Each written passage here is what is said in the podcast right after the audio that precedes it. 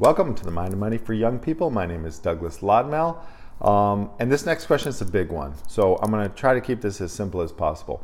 The question is hey, can you give us a rundown on how taxes work? and so um, the answer is, is that the IRS code is about that thick. There's two volumes of it. And um, uh, so I, I, have a, I have a master's in taxation from NYU. That's the number one tax program. That happens after law school. You actually go to law school and you go further. So it's kind of reversed. You get your doctorate, your Juris Doctorate degree in law school, and then you go get a master's degree. Where in the rest of the education world, you get a master's degree first and then you get your doctorate. It's just the way it works for lawyers. But anyway, I spent um, uh, basically a whole bunch of time just learning that tax code and learning how to read it and understanding. It's incredibly complicated, but I'm going to make it really simple for you. You in the United States, as a US person, are taxed on your worldwide income. So it does not matter where you make that income, it does not matter how you make that income. You are taxed on it. So you are taxed at, at your individual tax rate and what that rate is depends on the amount of money that you actually make. So if you make very little, you actually get taxed zero. You're under the tax rate. You don't even have to file taxes. So whatever that is. If you make over the max, you're going to pay the max tax rate, which right now is somewhere around 37%. However, that is massively oversimplifying it because there's all sorts of different ways in which you can you can um, change your tax status. So if you have active income, like from work, you get taxed one way. If you have passive income from like rental property, you get taxed a different way. Um, you get taxed at the same rate, but your deductions are different. So um, I'm not going to be able to answer or, or go over all the details, but here's what you need to know. If you work for a company, meaning you are a W 2 employee, when somebody says W 2 employee, what that means is that you get a W 2 at the end of the year from your employer. You're an employee. Then you really don't have much in the way of, of an ability to um, massage or adjust how much you pay in taxes because you're just you're, you're just you don't have any extra deductions so you're just going to pay whatever the tax rate is so that my recommendation for you there is make sure that you're deducting enough so that at the end of the year you get a, a refund. If at the end of the year you need to pay taxes, you're not having enough taken out. My second recommendation is, is that to reduce the amount you pay in taxes, you can contribute to some kind of retirement plan and you can deduct that. This gets back to the earlier question of should I have a Roth IRA or a traditional IRA?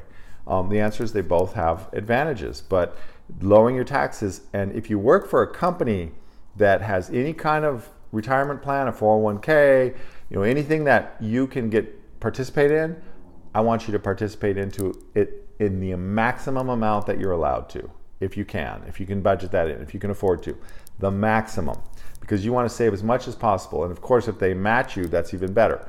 So, as a W 2 employee, that's about all you have as far as levers to change your tax situation. However, if you work for yourself, then it's all different. Because if you work for yourself, you, let's say you sell something on Amazon, that's your business. I have a lot of people, that's their business, right?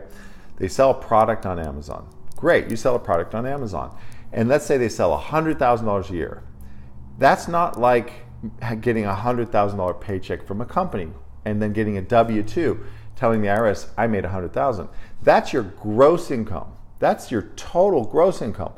Then you get to deduct all your line item deductions. So, well, you had to pay for the thing that you sold, right? So that's a cost of your goods sold. So if you sell shower curtains and you have them made in China, and out of $100,000, you had to spend 20,000 to get the products from China, well, you take that off. So now you're down to $80,000. Well, and then you had to pay Amazon something, right? They take a cut, and let's say they took twelve thousand dollars a year.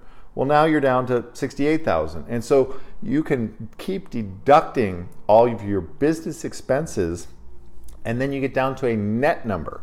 So your net number on making hundred thousand dollars of gross income on on Amazon might only be twenty thousand dollars or even ten thousand dollars, and so that's all you pay taxes on is your net income. Your, that's your taxable income.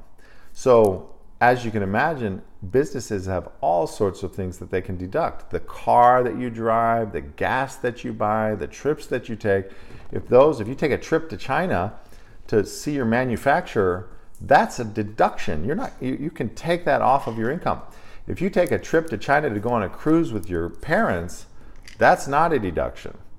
So if your parents are taking a cruise in China, you might want to visit your manufacturer while you're there. And that way you get to deduct the trip because you can have fun on a business trip but you can't do do you can't uh, pretend you did business on a non-business trip. Let's put it that way. So the answer is is what's better? There's no better. There's no better or worse. Um, what's more flexible? Well being your own uh, business owner is more flexible because you have more things that you can do. It's not better though being an employee is is creates stability. You know how much money you have. You can budget. Um, and what I've learned is that it very much comes down to your personality and what is more comfortable for you. So if inside of you you just have this thing that says I want to work for myself, you should work for yourself. And it doesn't mean you shouldn't work for somebody first or even concurrently, but you should definitely work your way towards working for yourself because entrepreneurs have a have a certain kind of vibe.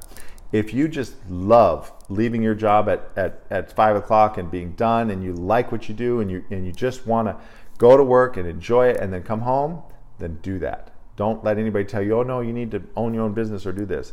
Find out what works for you. Find out what you like because that's all that really matters. Is doing getting up every day and enjoying what you do. Um, and so that's going to get into another question that, that I see coming up, and we'll answer that.